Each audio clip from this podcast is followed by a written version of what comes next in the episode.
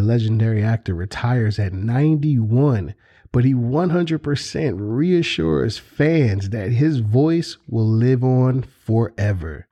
Empire magazine featured the cast of Black Panther Wakanda Forever, and there were a lot of touching interviews in this magazine, some that could possibly bring most of us to tears. And today is Monday, September 26th. That means we're only a few days from New Comic Book Day, and Isaac from Kaboom Comics is here to give us some previews for some of the books that we can find in our local comic book shop. I'm your host, Amir, and this is the 1 and 100 podcast.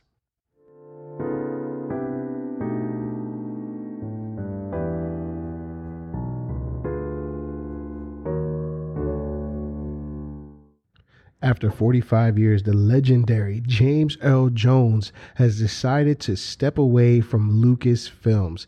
He will no longer be lending his great voice to Darth Vader.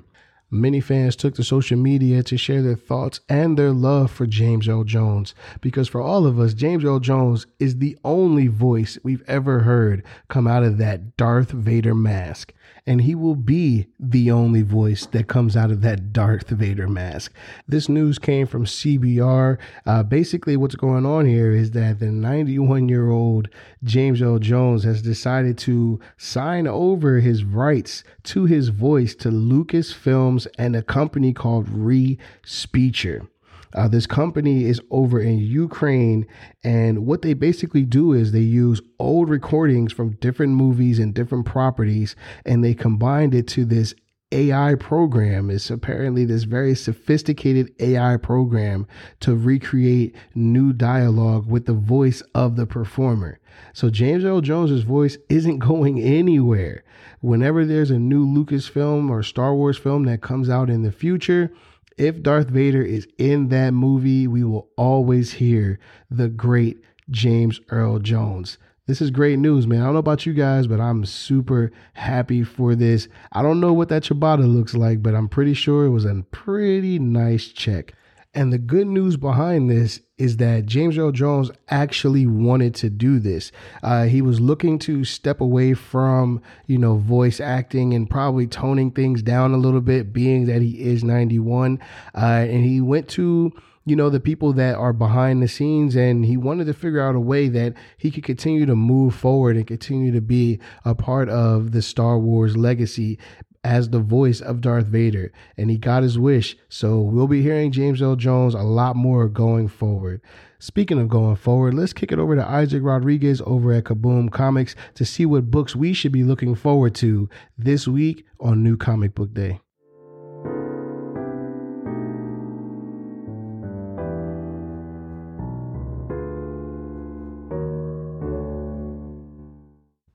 Isaac, what's going on, man?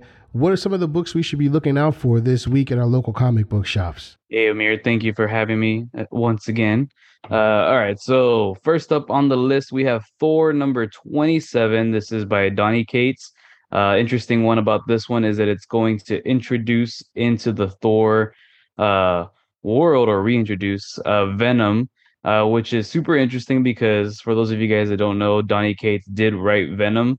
Right. Uh, it was a very popular run. So this is basically Donny Cates's scapegoat into writing Venom again. He's like, I'm just gonna throw him into my into my Thor run.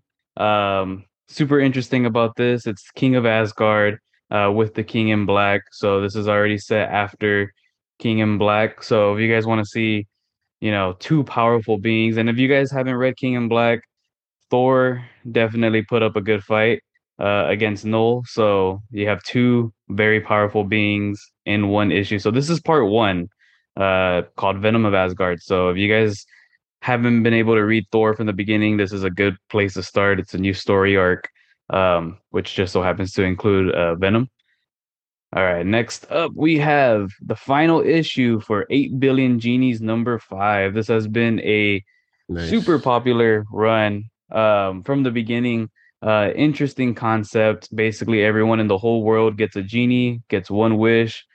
All sorts of chaos could happen with with that. You know, anything comes to life. So it's it's a five issue miniseries. Uh, it's now been picked up to be an Amazon series. Um, so let's see where that goes. But this is the final issue. Uh, it's been highly anticipated, so it's definitely one of those, and it's from Image Comics too. So, gotta support Image. You already know. All right, and then we have uh, Nice House on the Lake number ten. This is from DC. Uh, this uh, this title has been on hiatus for like four months. Number nine came out like in May, uh, so now it's back. There's only Oh, wow. two more issues after this. Uh, it's by James Tynion, who's done you know Department of Truth, Something is Killing the Children. He did a Yep. Batman run. Um, very popular writer, very very into the whole horror aspect, and that's what this book is. Uh, it's a tenth issue. Uh, definitely a important issue for for you to get. So if you guys are wanting to get into something new, something horror, uh, something psychological, this is definitely the book. And it's from DC's uh, what is it, Black Label. So it's uh, it's DC, but it it doesn't hold back. That's right. All That's right. right.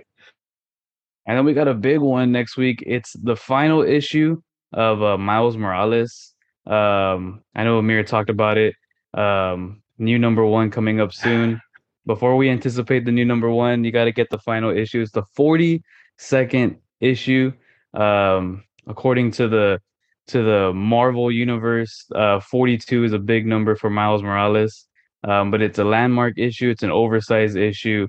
Uh, it's going to include a lot of uh, popular Miles Morales artists um, as they basically go through the legacy of Miles Morales. Um, legacy issue number is 282. So it's definitely 282 issues in the span of 10 wow. years. Wow. So yeah, it's and and 282 more coming up soon. So That's right. so it, room to grow, definitely. Uh, and then last but not least, we have a trade. It is going to be Strange Volume One. This is where uh, Clea or or Clea uh, takes over the role of Sorcerer Supreme or Sorceress Supreme. Uh, this takes place after uh, Death of Doctor Strange. So if you guys haven't read Death of Doctor Ah, Strange, okay. yeah, it's literally in the title. It, Doctor Strange dies. Um, it's one of those books where everyone speculates that like, oh, he's gonna come back. He's gonna come back. So far, hasn't came back. But Clea, who was his uh, love interest and is also a sorceress herself, has taken the role. And this book is definitely one you do not want to miss. It's it's very popular. A lot of people have pulled it in their boxes, and the art is very beautiful. Um, it's going to collect issues one through five of the Strange run. So, and that's it. Nice, man. Nice. I will say you kind of got me a little intrigued with that Thor uh issue 27, man. I really enjoyed um Venom, you know, for the for the most part. I mean, it, kind of fizzled out at the end, but that I remember that battle between uh the King in Black and Thor. So got a rematch coming up. So I would I wouldn't mind uh checking Yeah. out. I haven't read Thor. I, I think I might have had like the first five issues. This is back when I was in Jersey. So Mhm. I have, but I haven't really kept up with it. But I wouldn't mind checking that out because it's probably just going to be an epic battle. I mean, I, I, I just see all action for that. Uh, and then obviously Miles Morales, you know, issue forty two. That's that's my guy. So uh, it's bittersweet seeing it come to an end, but I am ready for, um, you know, a new creative team to uh, jump on and see what they can do with Miles. You know, this guy has been all over you know, time traveling and then dimension traveling and Yeah. all over the place. So uh, I'm kind of I'm kind of burnt out a little bit from jumping all to all these different uh, dimensions. So, Yeah. uh, but I but I'm I'm excited for it to see uh, see what uh, how Saladin Ahmed rock, rock uh, wraps it up. So uh, Mhm. good books, man. Good books, man. Appreciate it, brother. Thank you. Thank you for having me. Yeah, man. So you guys go pick those books up. Uh, go hit up Kaboom Comics and all that good stuff. The whatnot sales, the Facebook sales, all that, man. And uh, and we'll see you guys next week. right. Yeah, for sure, man. so thanks, Isaac. We'll see you next week, brother. Thank you. All right.